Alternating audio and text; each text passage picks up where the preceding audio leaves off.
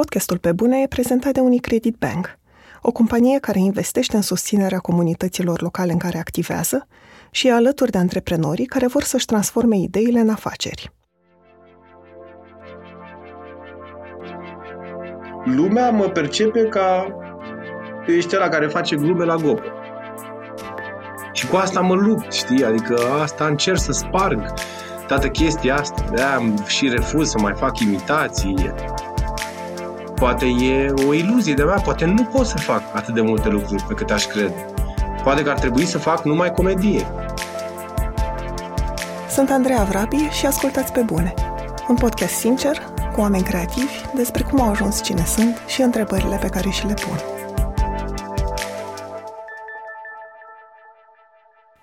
Alex Bogdan este actor, regizor și încă își caută locul în teatru.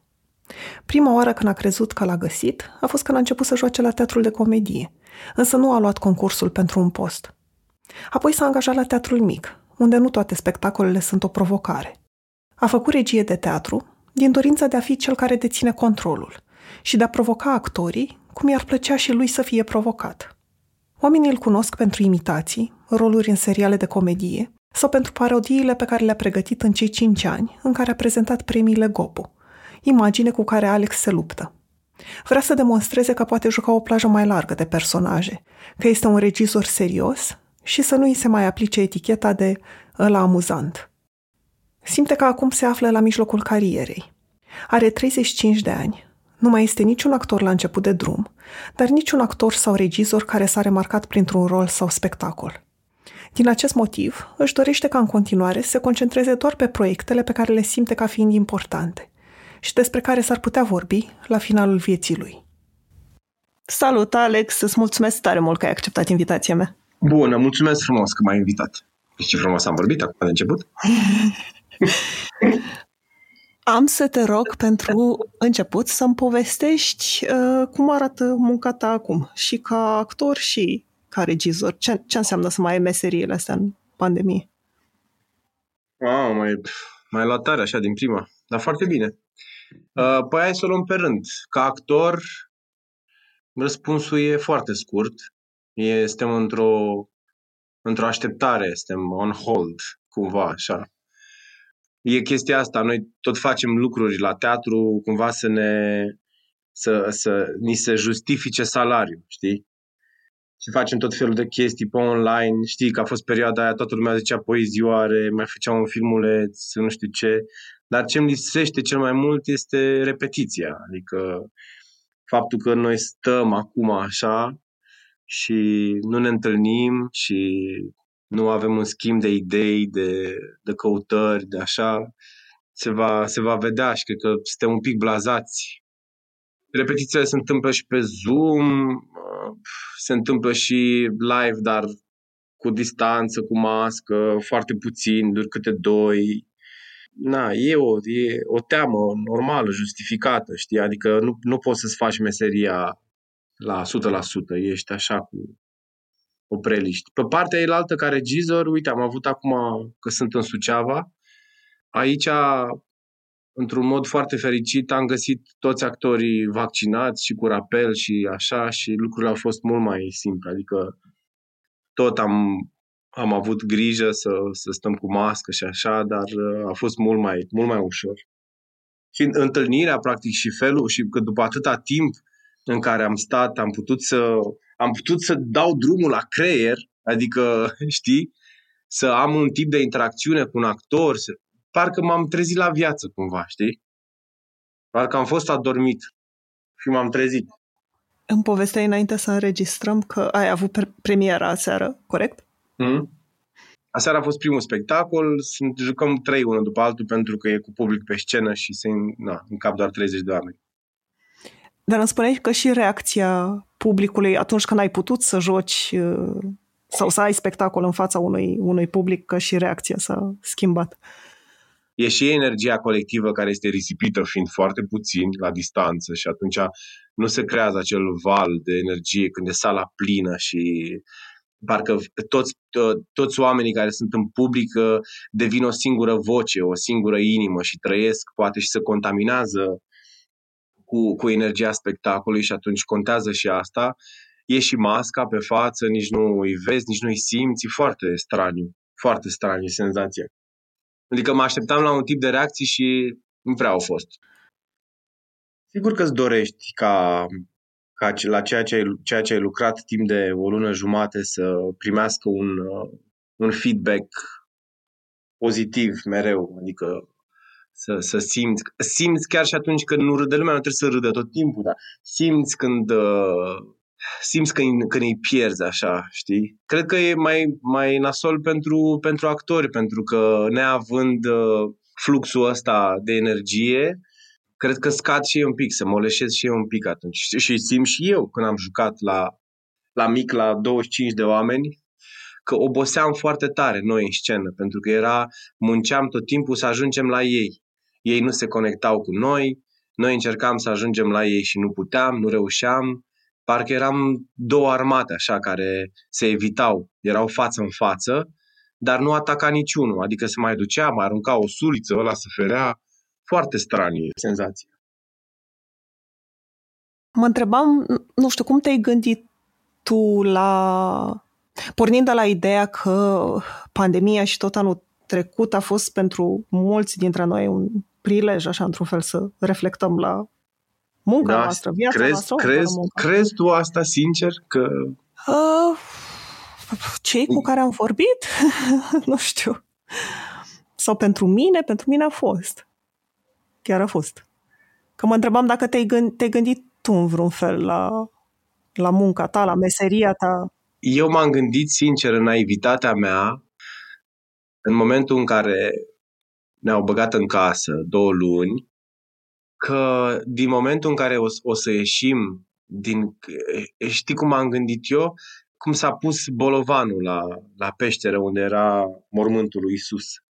Și când se dă la o parte, ne înălțăm cu toții și o să fim mai buni. Mă gândeam că când o să ies în oraș, toată lumea o să zâmbească, că o să ne privim așa ca și cum ne-am regăsit după mult timp și ce frumoși suntem și că suntem în viață și că am trecut peste chestia sau încercăm să trecem prin bunătate, că toți oamenii în trafic o să fie liniștiți, că nu o să se mai claxoneze, nu o să mai fie lumea agresivă, uh, nu o să te mai împingă, nu o să te mai îmbrâncești cu oamenii, să, să dă lumea din calea ta, că o să stăm mai puțin cu telefoanele în mână, că la terasă o să ne privim mai mult. Și Na, n-a fost să fie. Va din contră.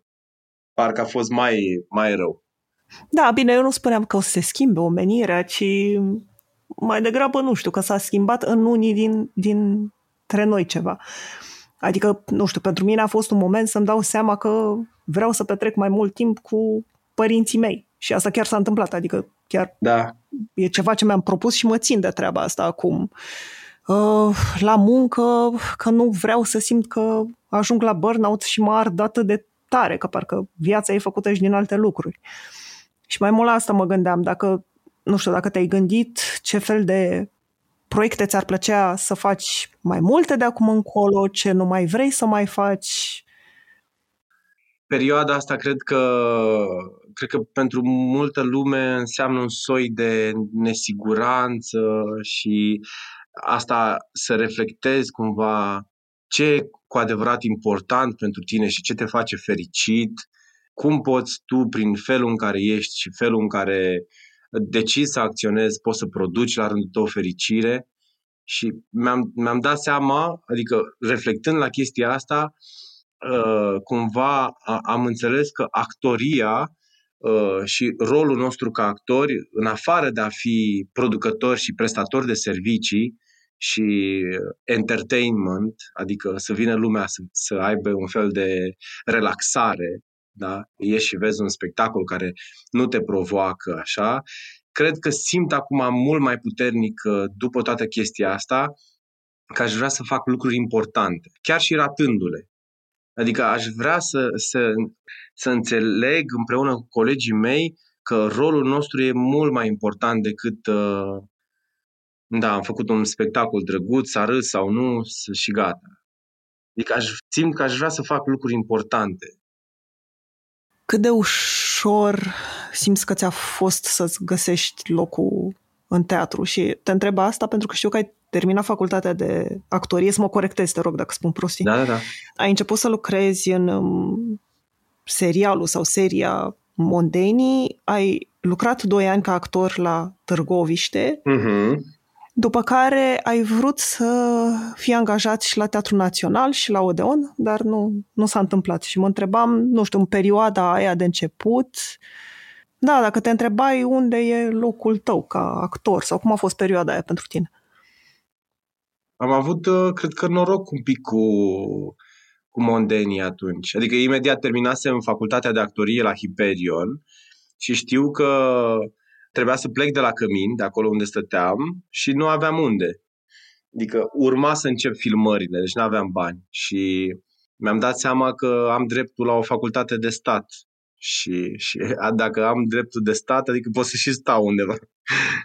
și am dat la regie teatru și am intrat la Cămin. Și după aia, sigur că am făcut figurație la Național, am făcut figurație și la Odeon, dar uh, nu cred că simțeam că e locul meu nici la Național, nici la Odeon și nici la mea pretenția, pentru că nu poate să angajezi nimeni pe cineva care face figurație. Abia la comedie, cred că am făcut primul rol principal. Bine, în afară de Târgoviște, unde cred că, fiind la început, jucam foarte prost, adică nu, nu, nu se pot contoniza. Deci la comedie, cred că am făcut primul rol principal uh, la domnul Gelu Colceag, în Blânzirea Scorpiei. Și după aia la Dragoș Mușoi, adică cred că simțeam că acolo e, e locul meu. Știi că oricum multă lume mă prezintă ca fiind actor de comedie. Și faptul că am dat concurs și n-am intrat atunci la, la comedie a fost uh, un șoc pentru mine. Bine, eu jucam în patru spectacole acolo sau cinci. Și toată lumea se aștepta ca eu să intru, știi? Să intru la, la, la comedie. Și am dat concurs, dar nu am intrat și două luni de zile nu am fost om. Adică atunci chiar m-am simțit uh, al nimănui. Eram um, foarte speriat de, de ce o să fac. Știam că nu mai vreau să fac televiziune, adică nu în sensul ăla, nu imitații. Încerc de atunci să fug de chestia asta și să, să depășesc un pic titulatura asta de ăsta care face, făcea imitații, rachițul, sunt obosit total de, de lucrurile astea, că știu că pot să fac mult mai mult și după aia a venit, a venit șansa de la mic și m-am angajat acolo. Ai știut de la început că vrei să faci comedie? Adică de, vreau să înțeleg de ce erai nu convins, de ce da, simțeai că e locul tău la, la comedie. Pentru că este foarte clar că am un mușchi foarte dezvoltat ca actor pentru comedie, adică sunt mult mai dezvoltat în, în sensul ăla și credeam că într-un teatru de comedie unde aș putea să mă dezvolt mult mai mult.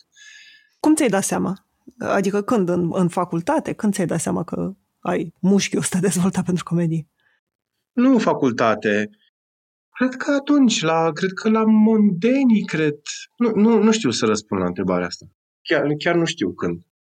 Au fost așa, fie bucățele, bucățele, bucățele. Dar evident, ca orice, ca orice actor frustrat că e privit într-un anumit fel, mi-am dorit mereu să fac uh, dramă. Să plâng, să sufăr, știi? Și am primit și asta la mic. Și n-a fost, uh, n-a fost foarte bine. De ce? Pentru că cred că nu era pentru mine rolul ăla. Adică a făcut tot Vlad Martiri și am primit rolul băiatului, adolescentului. Dar ăla e un rol de adolescent, de 18 ani, adică nu de unul de 33 cât aveam eu. Sigur că eu am încercat cât am putut uh, să, să, să înțeleg emoția aia și prin ce trece băiatul ăla să aduc la mine.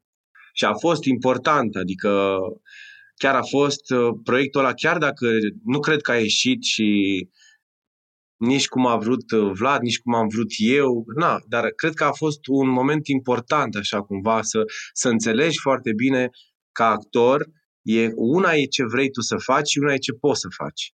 Adică acum știu, adică aș, aș refuza acum. De exemplu, dacă ar mai veni unul și zic că îmi dă unul de 16 uh, ani sau 15, zic, da, sigur, nicio problemă, oh, acum abia aștept să sufăr și să... Nu, domne, nu e pentru mine. Să iei pe cineva care îți împlinește spectacolul, nu să fie, nu să fie o notă discordantă, că ce, că e un dita mai malacu acolo. Dar a fost important. Adică, cred că după mult timp, uh, uh, am trăit, am trăit acele repetiții, simțind mereu că mă lupt cu rolul ăla, că știi că nu era pentru mine și a fost o, o, un conflict puternic între mine și rol. Uh, am, am vorbit cu toată lumea, am dat cu capul de pereți la, la știi vorba asta, la figurat așa. Am plâns foarte mult, am trecut, treceam printr-o perioadă puternică emoțională, pentru că atunci, în perioada aia, a murit bunica, s-au întâmplat lucruri foarte puternice emoțional și o să rămână undeva mereu, chiar dacă e un eșec, dar sunt bune și astea pentru, pentru un artist, hai să zic un artist. Da. Pentru că ai menționat într-un fel și pregătirea pentru, pentru un rol și mi-ai spus mai devreme că ai nevoie să se întâmple un fel de schimb de energie în, în uh, repetiții. Da, mă întrebam ce, ce simți tu că ai nevoie ca actor ca să ca să simți că muncești bine, că nu știu, că, că îți iese munca la un rol în momentul ăla. La fel cum caut ca regizor și ca actor, sunt uh, sclavul adevărului. Adică, cred că cel mai important lucru care s-ar putea petrece într-o repetiție e ca acel regizor să nu mă creadă. Adică să, să nu se mulțumească cu primul, primul nivel. Adică dacă fac bine la o repetiție, cred că e cel mai periculos lucru pentru un actor. Știi? Ai făcut bine odată, gata, asta e. Adică cumva cred că tipul ăsta de, de căutare, unde, unde mai poți să te duci? În ce, ok, am atins ăsta, dar care e următorul punct? Hai să-ți povestesc o chestie foarte amuzantă, scurtă, legată de treaba asta de a lucra cu actorul. Știu că la un moment dat, profesoara mea de regie, regie Ludmila Sechi, l-a chemat la, la cursuri, avea anul întâi de regie, mai de mult, l-a chemat pe domnul Victor Benjuc și ei lucrau atunci monolog. Și a zis ca să aibă studenții de la regie cu cine să lucreze, le-a adus un actor, pe Victor Benjuc. Și i-a adus și i-a zis, poftiți, dragilor, a venit actorul, lucrați cu el. Și ăștia, așa, da, bun, domnul Rebenciuc, haide să citim o dată. Citește domnul Rebenciuc o dată și citește impecabil. Înțelegi? Adică impecabil. Și zice, doamna profesoară spune, bun, cum ți se pare că a citit domnul actor? Foarte bine. Bravo, bun. Și acum lucrează. Și ei erau, pe ce să mai lucrăm? Că e gata. Știi? Adică asta e. Adică trebuie să fii pregătit cumva ca regizor și asta aștept și de la un regizor să aibă foarte multe leere prin care noi să ne ducem. Știi? Să evităm pericolul ăsta de gata, am citit bine, asta e, of, uh! Te întrebam asta pentru că mă întrebam și cât de critic ești cu tine. Foarte critic. Extrem de critic. Într-un mod deranjant. Nu sunt niciodată mulțumit. Niciodată nu sunt mulțumit, mai ales ca actor. Niciodată. Urăsc tot timpul când, când simt că nu sunt adevărat, când uh, mă prefac, când îmi folosesc sărtărașele, pentru că tipul de lucru până atunci nu a fost să eu să-mi depășesc uh, micile mele trucuri. Fiecare actor are trucuri și dacă ești mecher, îți livrează ce vrei tu, așa, și el stă la distanță de el. Nu, se, nu e vulnerabil, nu este, nu este deschis și atunci hai să căutăm, hai să vedem ce mai putem găsi acolo. Lasă ce ai dat tu, că niciodată nu poate să funcționeze același lucru, știi? Și atunci e normal ca rolurile să fie diferite. Dacă îmi vezi foarte mulți actori în care în spectacole diferite joacă la fel, e foarte ciudat. Adică nu poate să fie aceeași melodie. se schimbă genul muzical, dar tu, tu cânti tot uh, cântecelul al tău. Vorbești la fel, ai același creier, același... E straniu.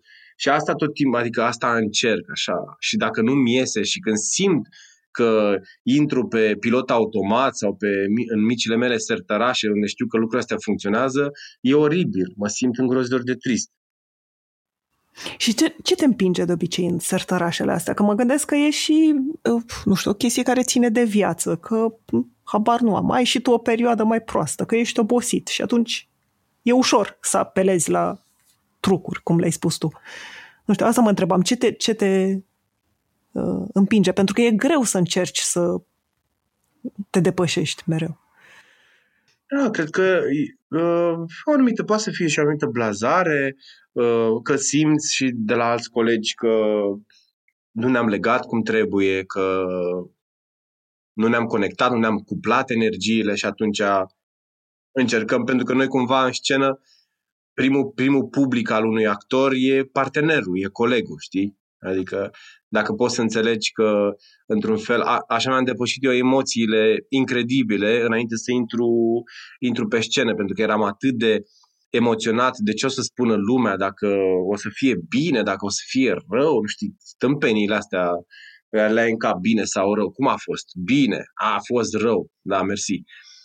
De după aia când mi-am dat seama că dacă eu pot să mă raportez cu adevărat și just la partenerul meu și să-l provoc și să fiu adevărat, știi? Și atunci construiesc, unul, construim unii cu alții și atunci spectacolul crește și e important și atunci e momentul în care cred că sertărașele alea rămân închise. Sertărașele, probabil, uite, ca să-ți răspund la asta, cred că se deschid în momentul în care uh, actorii pe scenă nu comunică unul, unul cu altul. Și probabil când simt asta, uh, apelez la ele, știi? Cum s-au descurcat organizatorii de festivaluri anul trecut? Dar spațiile de coworking? A fost vreo afacere care a ieșit pe plus? Dacă ți-ai pus aceste întrebări despre cum a arătat 2020 pentru antreprenorul român, citește 24-7, un ghid de viață și muncă pentru antreprenorul creativ, realizat de DOR și Unicredit Bank. Cea de-a șasea ediție a ghidului este dedicată rezilienței antreprenorilor români în pandemie – de la o brutărie care descoperă puterea comunității, până la un business educațional care înlocuiește taberele cu experiențe digitale. În paginile ghidului vei găsi 20 de povești despre inventivitate, adaptare și reinventare. 24-7, un ghid de viață și muncă pentru antreprenorul creativ, poate fi comandat pe dor.ro shop produse.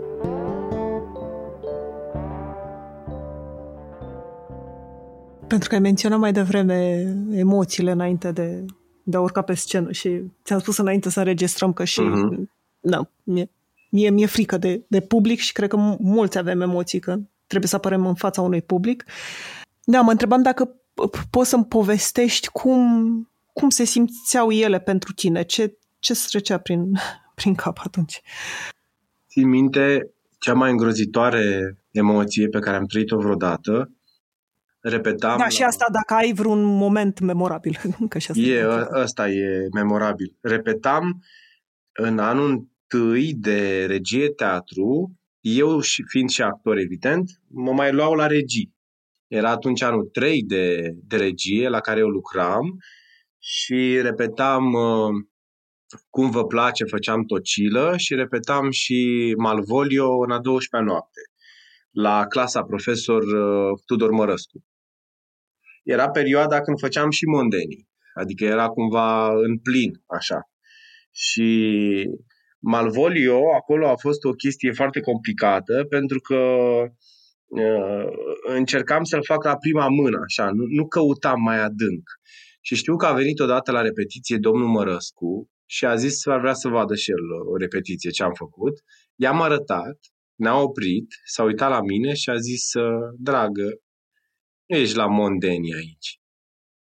M-am dus în spate, în culise, efectiv m-am dat cu capul, atunci pe bune, m-am dat cu capul de două ori de pereți, de acolo, erau moi, să știi că nu m-am lovit. Am mai luat o dată, tot n-a fost bine, dar atunci o să ajung și la partea cu emoția. Dar atunci mi-am dat seama că a, a, într-adevăr, nu poți să, să gândești un rol atât de puternic și de, de, de, de bogat în, în, mo, într-un mod simplist. Și din punctul ăla am năucit-o pe regizoare, am zis, te rog frumos, după repetiții de acum încolo, tu vii cu mine, stăm două ore și eu te întreb orice de ce crezi că ăla e așa, ce s-a întâmplat cu el, din timiditate, dacă are emoții, de ce este așa bățos, cât de vulnerabil e, de ce nu se vede asta, nu știu ce. Toate și toate întrebările alea la un moment dat au produs uh, un personaj tridimensional, adică să-l crezi, să nu fie doar o fantoșă, că unul e așa, joci un pic bățos, râde lumea, ha, ha, ha. Era, vedeai acolo de desubt că exista un om și înțelegeai de ce e așa. Și după, am lucrat după aia foarte bine două săptămâni, a început să iasă uh, și avea un efect foarte puternic, că simțeam că e bine, că e superb și a venit momentul spectacolului. Trebuia să intru și îți jur că țin și acum este atât de puternică imaginea și senzația, parcă și acum o simt. Trebuia să intru și simțeam efectiv cum tot stomacul meu este gata să explodeze. Că picioarele erau, mi erau foarte moi, dar pentru că eram atât de bine pregătit și eram atât de sigur de ce trebuie să fac, în momentul în care am pășit, parcă s-a făcut uh, lumină așa în mine. Și ce spui tu este că ai început să treci peste emoții în momentul în care ai început să te concentrezi pe oamenii cu care joci, de fapt. Da. Da, da, da, da. La fel era la împlânzirea Scorpiei, adică având, având-o ca parteneră pe Dorina Chiriac, care este atât de puternică pe scenă încât te poate distruge. Deci dacă, artistic zic, dacă nu-i faci, dacă nu-i ții piept, dacă nu ești tot timpul concentrat, conectat la momentul ăla, dacă și pentru o secundă tu te deconcentrezi sau uh, uh, te apucă bâțul să joci la public sau nu știu ce, it's game over. Și aia a fost, de fapt, o școală, de fapt, lucru cu ea acolo, eu, uh, Petruchio și ea, Catarina, felul în care eu am, am învățat de la ea ce înseamnă să fii prezent mereu pe scenă și să, să te investești ca actor și să nu fii la apărare, la distanță, cu totul, uh, ăla a fost un moment în care am depășit și emoția asta de spectatori pentru că m-am conectat cu ea și după aia m-am, m-am bucurat, de fapt. Am putut să mă bucur de spectacol, fără să mai aștept uh, reacții sau ce o să zică lumea. M-am deconectat total de la, de la public, fără să ignor, știi? Dar să mă, să mă concentrez mai mult pe, pe partener. Îmi imaginez că ce povestești tu acum, că asta nu iese la fiecare spectacol. Adică oricât de mult încerci, nu, nu, imaginez că nu, nu, nu o să iasă nu. întotdeauna. Nu, nu. Sunt mă rare întrebam, momentele. Nu știu, cum faci să te motivezi când nu iese? Cum faci să spui că hai, hai, mai încerc o dată? da, so, nu știu.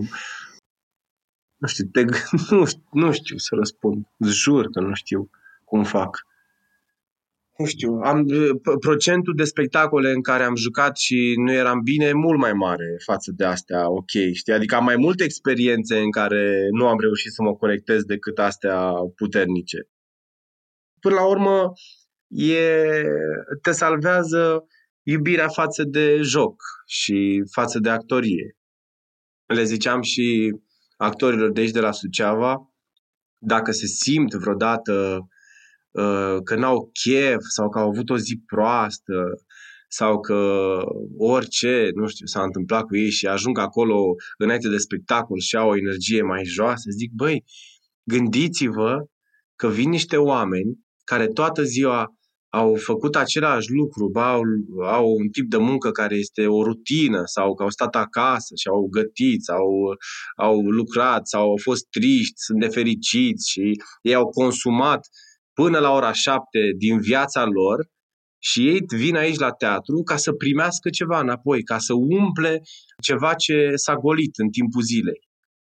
Și de asta cred că este de datoria noastră ca actori, atunci când ne urcăm pe scenă, nu avem voie să fim, uh, să fim pe jumătate sau să nu avem chef sau să nu știu ce. Nu cred că există așa ceva. Adică misiunea asta a noastră cred că trebuie atât de importantă încât nu încape niciun, niciodată, fa, nu, nu am chef, nu mă simt bine. Nu este adevărat. Din contră. Și ce bucurie că putem face asta. Ce mare șansă ni s-a oferit că putem să facem lucrul ăsta, că putem să, să povestim ceva, să transmitem ceva. Și atunci, probabil, ca să-ți răspund, e când uh, nu mă conectez cu partenerul, cred că e chestia asta foarte puternică. Că mă bucur atât de tare că pot să joc și să fac chestia asta. Ai spus de mai multe ori, sau mă rog, am menționat și eu că ai făcut și regie de teatru și lucrezi ca regizor. Mă întrebam ce ți oferă diferit sau ce crezi că ți lipsea în actorie de ai făcut și asta? Control control. Vor, cred că ți-am vorbit foarte mult un pic și de nereușitele mele și felurile în care eu ca actor uh, caut lucruri și nu se întâmplă nici din partea probabil uneori a colegilor sau a regizorului, dar atunci eu ca regizor, eu pot să controlez lucrurile astea și atunci tot ce simt că mi este răpit în, uh, în, în spectacolele în care eu joc și le joc cam degeaba, eu pot să le produc prin controlul pe care îl am asupra viziunii și a ceea ce vreau să spun, o experiență minunată pentru un grup de actori. Că sunt uh, cu totul cu ei la repetiții, că vreau să-i provoc mai departe, că nu mă mulțumesc niciodată când fac uh, neapărat bine și vreau să înțeleagă mai departe. Că vreau adică să, să înțeleg... faci toate lucrurile care da. ție îți lipsesc. Exact. Și atunci asta înseamnă controlul, de fapt nu mai depind de, de atâția factori ca actor, știi? E... Și simți că nu ți iese pe partea asta, unde ți-e greu? Nu mi iese... Simt că sunt foarte crud și având tot timpul atât de mari așteptări de la mine, încerc să, îmi, îmi, să mă liniștesc în cap și să am acea, chestia asta că poate uneori nu mi ies lucrurile așa cum, cum mi-aș dori eu și cred că asta simt ca o frustrare ca regizor. Ai un exemplu? Un, o poveste, un exemplu recent, când ai simțit că nu... Exemplu acum o simt, uh, ca să că ai zis că trebuie să fim sinceri și felul în care am crezut eu că o să pleznească acest spectacol pe care l-am făcut la Suceava, în momentul ăsta, vorbim de primele, primele spectacole, și nu s-a produs, simt o tristețe, în primul rând, că încerc să înțeleg ori încă spectacolul nu s-a așezat, ori, de fapt, eu nu am făcut un lucru atât de bun pe cât, uh, pe cât credeam. Și că, de fapt, încercarea asta mă ajută mai departe. Deci chiar dacă el acum nu este, să zic, o reușită pentru că presiunea pe care eu am pus-o asupra mea este că mereu, mereu mi-am dorit să demonstrez ca regizor, ca lumea să mă ia în serios și ca regizor și ca eu să pot să fac meseria asta mai mult și să pot să fac mai puțin actorie. Și atunci mă gândesc că dacă spectacolul ăsta nu, uh, se valida, nu mă validează ca un regizor serios, tânăr de teatru, care poate să facă foarte multe lucruri diferite, cred că în continuare voi rămâne blocat în actorie și voi avea parte de alte experiențe nereușite, în timp ce mă ofilesc și ca regizor și ca actor. Cred că asta, ca să-ți răspund, simt. Ai spus acum ceva care mi-a, mi-a atras atenția, că ca oamenii să te ia în serios ca regizor și puțin mai devreme în interviu uh, mi-ai povestit că încercai să scapi de imaginea asta de om care face comedie sau, da. nu știu, scenete la gop da, exact, sau exact. imitații. Ah. Uh, și asta mă face să mă întreb care crezi că e imaginea pe care o au oamenii din domeniul tău asupra ta? Sau care e imaginea asta cu care te lupți tu în momentul ăsta? O să-ți răspund foarte simplu la întrebarea asta cu un exemplu din, uh, din prestațiile mele la Gopo, din cele cinci ediții pe care le-am prezentat. În momentul în care eu am fost adus acolo în chestia aia și mi-am adus inputul meu de umor în felul de a prezenta, în toate sketchurile pe care le-am făcut, parodii de filme și nu știu ce, cu toată lumea, uh, cu toată industria filmului uh, în sală acolo, mi-am dat seama de fapt și mă întrebam eu de ce nu fac film. De ce în 5 ani, de fapt, adică lumea vine și mă vede, de ce nu fac film? Și răspunsul e super simplu. Lumea mă percepe ca tu ești ăla care face glume la Gopo. Adică noi facem film serios. Nu putem să, știi, nu putem să ne riscăm cu tine. Am avut un casting, am dat un casting uh, acum un an, cred, sau mai devreme, nu știu ce, m-a chemat un regizor, fără să dăm nume că așa, m-a chemat un regizor uh, și mi-a zis, uh, când a intrat acolo, m-a întrebat cum stai cu drama. Zic că, cum adică? Că eu fac un film serios, nu e cu glume, știi? Adică n-aș vrea ca în momentul în care apar pe ecran lumea să râdă. Că asta e percepția, știi? Adică că eu sunt that funny guy, știi? Și nu e interesat nimeni să vadă mai departe. Și deși totuși am avut o experiență acum cu Radu Muntean, ne-am filmat acum anul trecut, de fapt, uh, spre final, așa, în octombrie, și unde am făcut primul meu rol serios într-un film, ca să spun așa. Unde n-am mai făcut glume, adică nu cred că o să râdă cineva văzându-mă. Trebuie să, dar, știi, adică trebuie să, cum să zic, niciodată să, să te, uh, să ai vederea asta de cal, așa, adică tu îl vezi, face o gata, ăsta face numai glume, nu mai poate să facă altceva sărac. Și cu asta mă lupt, știi, adică asta încerc să sparg toată chestia asta. de am și refuz să mai fac imitații, adică și na, era o pâine bună de mâncat, dar uh, degeaba, nu faci, ce să faci cu banii dacă tu ești nefericit? Total. Regreți? Regreți, nu știu, roluri, cum a fost cel din Mondeni? Sau... Nu, nu regret nimic, pentru că na, atunci eram așa de tânăr și aia a fost o șansă pentru mine, că altfel nu cred că făceam mare lucru. Și că am putut să, am putut să aduc ceva și să înțeleg că există și partea asta, dar că pot face și alte lucruri. Cu siguranță și că am depășit. A fost o etapă, sigur, o depășim. Nu pot să ajung la 40 am 35 de ani și fac imitații până la 40 de ani. Doamne, iartă-mă! Știi, asta e, când ajungi într-un punct în care, în care uh, devii un personaj.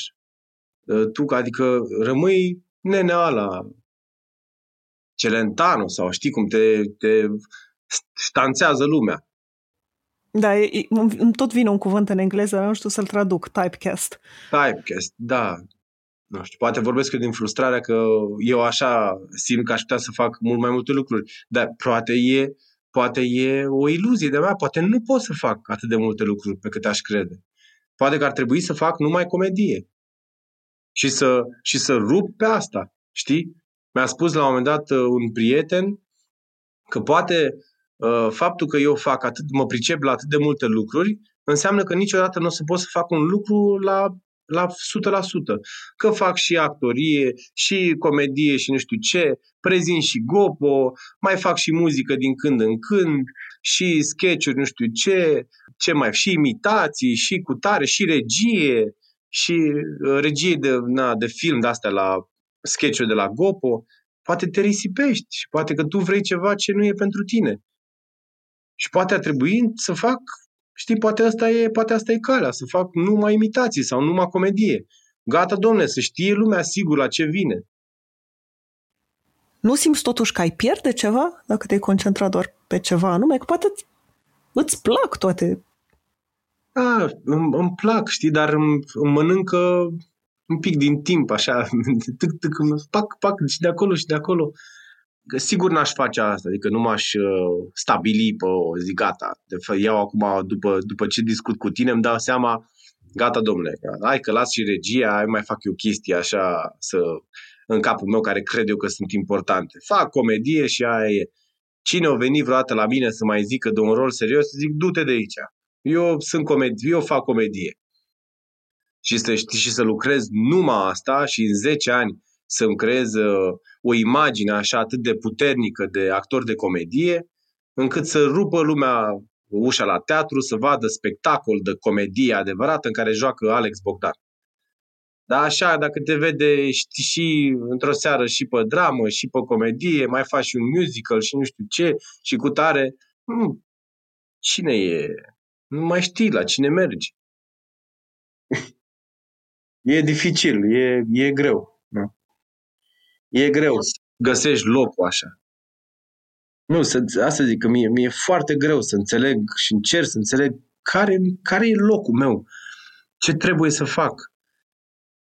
Nu știu, îți jur că nu știu. Adică și după experiența asta așa, adică ca regizor și după atâta timp în care n-am regizat și tot timpul îmi doream și simțeam că pot să fac uh, multe lucruri și că stai să vezi că după asta o să mă cheme toată lumea să regizez, că sunt tânăr și interesant și că o să mă ia lumea în serios. Poate că nu se întâmplă nimic. Și mă întorc la o întrebare pe care, pe care ți-am mai pus-o mai devreme. Cum faci să, ca să continui? Că uite, ai avut experiența asta aseară sau, mă rog, cu spectacolul ăsta, adică e destul de, de proaspăt despre ce vorbim. Da. Mâine. Mâine, cum faci ca să continui? E azi ce fac? plâng. Am învățat să, să plâng și să nu fie o, o, o rușine sau așa. Învățat, învățat să accept că sunt trist. Mă scutur și merg mai departe. Adică, sigur că poate rămâne o frustrare în mine că îmi doream ca toată munca asta să, să se termine așa într-o explozie pe cer, dar uh, poate nu e momentul.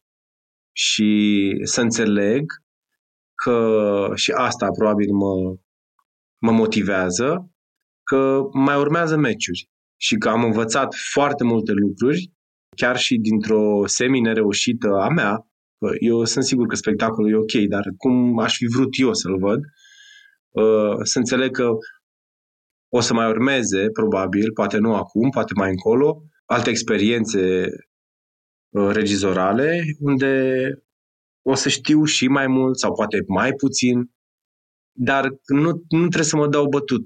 Nu, niciodată. Știi, adică mereu trăiesc cu, cu senzația asta așa că vine foarte repede sfârșitul inevitabil. Știi? Și atunci faptul de a pica și a renunța la luptă, ă, cred că ar însemna că mi-am mirosit puțin viața.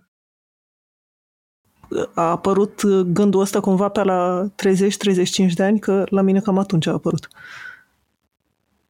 Uh, de pe la 33. Ah, la mine la 35, când am făcut socoteala. Da, da, da, așa fac și eu.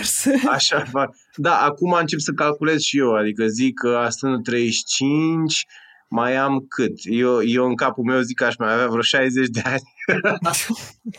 da. Dar, uh, na, cine știe? Așa mi-am, mi-am pus eu un target, 95, aș fi fericit. Deci, uh, faptul că, știi, acum, de, de asta cred că și îmi creez o presiune, pentru că simt că, domnule, ăsta e momentul, ăștia sunt anii mei. Acum trebuie să o pleznesc, știi? Ca după aia să... Dar poate mai durează un pic, cine știe. Oricum mă simt așa că sunt uh, la jumatea drumului. Că am 35 de ani, nu sunt nici în... Uh, nu sunt nici privit ca unul dintre actorii tineri de top din România, nici ca de film, nici n-am mai făcut televiziune, nici nu mă mai știe lumea. Sunt așa, într-o, într-o semi-umbră. Știi? Adică, da, eu mi-am dorit asta din start, să nu fiu uh, cunoscut de la uh, televizor, știi? Apropo de timiditate și de felul în care asta atrage după sine o expunere atât de mare încât pe mine m-ar copleși total. Adică eu n-aș putea să trăiesc, nu știu cum trăiește Pendeac sau altcineva care este atât de recunoscut încât n-ar putea să meargă să mănânce o ciorbă undeva fără să nu-i sară cineva cu un telefon în față, hai să facem un selfie. M-ar distruge total, adică nu-mi doresc asta. Sigur că mi-aș dori siguranța financiară a acestei notorietăți, dar uh, sunt dispus să renunț la ea pentru un trai decent, moderat și să știu că produc lucruri importante. Mm, unde îți găsești tu un echilibru sau, nu știu, ce te, te ajută să stai o zi să citești, să, nu știu, pui un pic de muzică, să... Mi-l găsesc în iubire, cred. Adică am fost uh, 10 ani singur după ultima relație și s-a întâmplat miracolul acum 2 ani pe care îl tot vânam, să găsesc și eu un om cu care să pot să trăiesc cu adevărat, știi, să nu fie o, o relație de asta, așa. adică să simți că ăsta e omul care e pentru tine și invers. Și atunci ăsta e refugiul meu. Iubirea, mereu. Adică știu și știu chiar dacă aș rata, mi-aș rata cariera sau nu, nu aș pierde trenul ăsta acum cu... Știu sigur că acolo acasă pot, să, pot să-mi fac o mică insulă de fericire, adică să-mi fac o familie, ceea ce îmi doresc. Și cred că fericirea asta acolo este atât de puternică încât uh, îmi face, dă, dă un sens vieții, chiar dacă uh, la finalul ei o să zic n-am reușit profesional uh, tot ce mi-am promis. Nu m-a luat lumea în serios, n-am luat niciun iteru, N-am făcut nici mari spectacole, nici mari roluri, dar am un om pe care îl iubesc lângă mine, am niște copii frumoși și ce minunat e că pot să investesc în ei uh, toată energia mea și poate că ei o să aibă și ei o viață minunată. Am grijă de două pisici, da, adică lucruri de astea, știi, așa. Sigur că sunt într-o în, în, în, în încercare de a-mi găsi locul uh, profesional, dar pe partea elaltă am o liniște, că acolo nu mai nu, nu sunt panicat, știu că e bine. Ai împlinirea asta pe partea personală da. și spuneai că na, orice s-ar întâmpla pe cea profesională e ok și că există asta da. sau că na, la finalul vieții va fi în regulă, ce ar însemna pentru tine, nu știu, împlinirea profesională? Dincolo de, adică explică-mi un pic ideea asta de lucruri importante. Ce te-ar face la finalul celor 95 de ani, când da, spuneai, da. să spui că bă, hai că am făcut bine. E o chestie la care mă gândesc de multe ori și am un răspuns, deci nu, nu trebuie să stau să mă gândesc prea mult. Când mă gândesc la la viața mea, dacă ar fi să mor mâine, ar fi interesant dacă te dă la știri sau cu ce, ce care e opera ta? Adică când mă refer la opera ta, ce rămâne în urma ta? Ce o să zică lumea? Ăla care a făcut ce? Și eu cred că în punctul ăsta, la nivel de actorie, nu am făcut un rol care să zică e ăla care a făcut rolul ăla, cum ar fi dacă, Doamne ferește, ar muri Manole mâine, ar fi inimă de câine. Sau uh, orice alt. Are orice actor simte când a făcut un rol important care rămâne. La fel ca regizor. Dacă știi. Dar în momentul ăsta simt că dacă aș muri mâine, n-ai avea de unde să mă iei. Nu cred că și asta e împlinirea, adică trebuie să simt că am lăsat ceva cu adevărat important uh, uh în urma mea că e un rol, că e un spectacol, că, nu știu, că e un copil. Nu, cred că asta e. Mulțumesc că ne-ați ascultat! Pentru mai multe episoade, mergeți pe SoundCloud, iTunes, Spotify sau în orice aplicație de podcast folosiți. Pe bune este un podcast produs de Dor, editor de sonet e Horia Baldea, tema muzicală e compusă de Alex Turcu, asistent de producție e Alina Șincu. Nu uitați, dacă v-a plăcut episodul, dați-l mai departe, ca pe bune să ajungă în căștile cât mai multor oameni.